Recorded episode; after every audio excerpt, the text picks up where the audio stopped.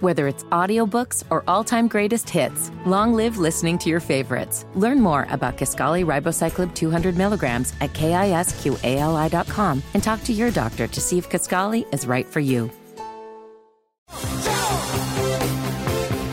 Last year, you had to be vaccinated, you had to show your card. A lot of people were very upset about it, said they were going to boycott the event. Uh, this year, Gen Con, not a word about any of that. Oh, Isn't that wow. interesting? What a difference a year will make. But uh, Gen Con coming to Indy, it starts on Thursday, runs through the weekend.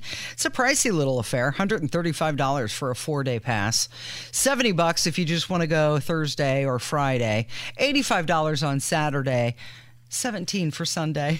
everybody's everybody's wrapping up on Sunday. That's when you want to go, I guess. Uh, but I, I just think Now, that G- that's Gen Con, which which nerd nerd convention is that? Is this that- is the the cosplay one and the game- Cosplay, is that- let- gaming and Ga- role playing games. uh, Casey, pretend I'm a 30 something year old man, a normal 30 something year old man. When you say cosplay, what Mm-hmm. what is what is that? Dressing up in costumes and acting like the character. Oh, I see. So you're you're uh, you're you're dressing up like you might dress up as uh, Scooby Doo. Scooby. Would it be Sure, Scooby Doo? that's what I would pick. Mm-hmm. I don't think what they're that's what they're they're looking for like Star Wars people. Like you might dress up as Luke Skywalker and pretend to be Luke Skywalker. Is that correct? yeah, although I would probably pick Princess Leia, but yeah. Well, right, because you're a woman and you acknowledge that you're a woman. Who would you pick? Rob? Well, I would be picking no one because I'm a grown ass man, Kevin, and as such, we've long we've long said on this show there are there are a few rules for grown ass men. One is that you don't wear a jersey with another man's name on the back of it,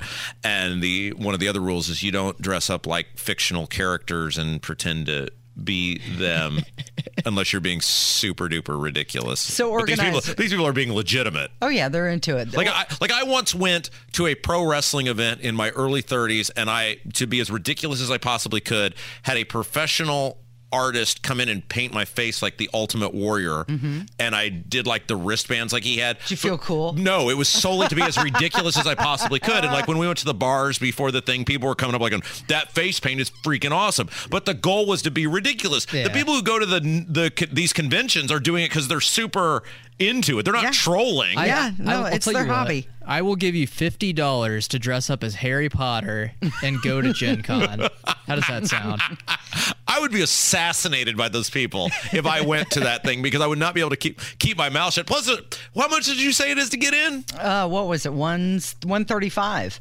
135 bucks. for four days? Yeah. I clearly would not go for four days. I would try to not go for four minutes. Clearly. What? Clearly. How much? What, what is a one day pass? It's seventy five bucks. Mm-hmm. So, Kev, I would not spend twenty five dollars of my own money plus whatever the 70. costume costs in order to make myself completely miserable. Oh, I'll bump it up to uh, seventy-five dollars. mm-hmm. I'll pay your way in. So organizers say the event's going to feature more than 500 exhibit hall booths, a life-size 10,000 square foot true dungeon. Oh, wow. From Dungeons and Dragons in Lucas Oil Stadium. Also, Yeah, yeah. Kev was thinking the same. Yeah, there's thing. a genre for that. also one of the country's largest sci-fi and fantasy art shows. Oh. ooh, an art show. I wonder if Hunter Biden will have some work there.